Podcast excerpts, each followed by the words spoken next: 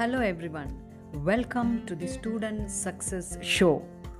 Today's episode is very special, and I'm going to address one of the famous questions students used to ask me, and that is how can I manage my time? Yes, how to manage my time. I'm going to give you the five best steps to take charge of your time. If you are a student and if you are looking for ways to improve yourself, then this is the podcast for you. Take your notebook and pen and start making a lot of notes today. When it comes to managing time, the first step is to know where you are spending your time. So, the step one is do time audit today.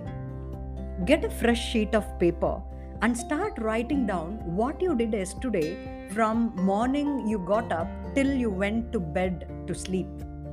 Write down every activity you did, however small or big it is. Through this, you get to know how much time you are wasting or investing in a day. You can do the same for a week. Maybe at the end of every week, you can do a time audit where you invested your time and where you wasted your time. And step two is remove the time wasters. Anything which is not coming under your priority is a waste of time. If you are preparing for UPSC, watching news once every day is a time investment. Maybe watching movie for 2 hours in a day is a waste of time. So now you can replace these 2 hours with watching a documentary about the history of India or anything which is needed for you. So you have to look for ways to remove the time wasters so that you can invest your time in something very useful to you. And the third best idea for you is schedule your priorities. When you are aspiring to achieve your goal, you have to create space in your calendar for the important things. I repeat, when you are aspiring to achieve your goal, you have to create space in your calendar for the important things. For example, make time to exercise, make time to learn, make time for morning routine, make time for activities which makes you happier, more focused, more productive and more energetic. It always happens when you schedule your priorities. So look at your goal and see what activities can help you achieve that particular goal and make these activities your priority and then schedule these activities in your calendar which is really important and then my fourth step for you is commit yourself to the process. When you have to choose you always choose an easier option. This is how human beings are designed. When you have to choose certain things you always choose an easier option between meditating and watching a movie you choose to watch movie because that's so easy right so do not listen to the voice which is asking you to get up late or not to meditate because that voice is useless commit yourself to the process commit yourself to the goal achieving strategy. So, when you schedule, you will do it no matter what. That is the commitment you have to create with yourself. You do not even think about it for the second time. When you schedule it, you will do it no matter what. Through this, you gain your respect, and others will also see your commitment. So, be known for the person of commitment so, when you schedule it, commit yourself to the process and make that as your habit. With that, I'm taking you to my fifth step, which is power of compounding. In my training programs to students, I teach a concept called 15 minutes daily. For example, when you meditate 15 minutes every day, in a week you meditate for 1 or 5 minutes in a month it will be 450 minutes of meditation that is roughly 7 hours 30 minutes which is one full working day for most of us in an year it will be more than 90 hours invested in meditation.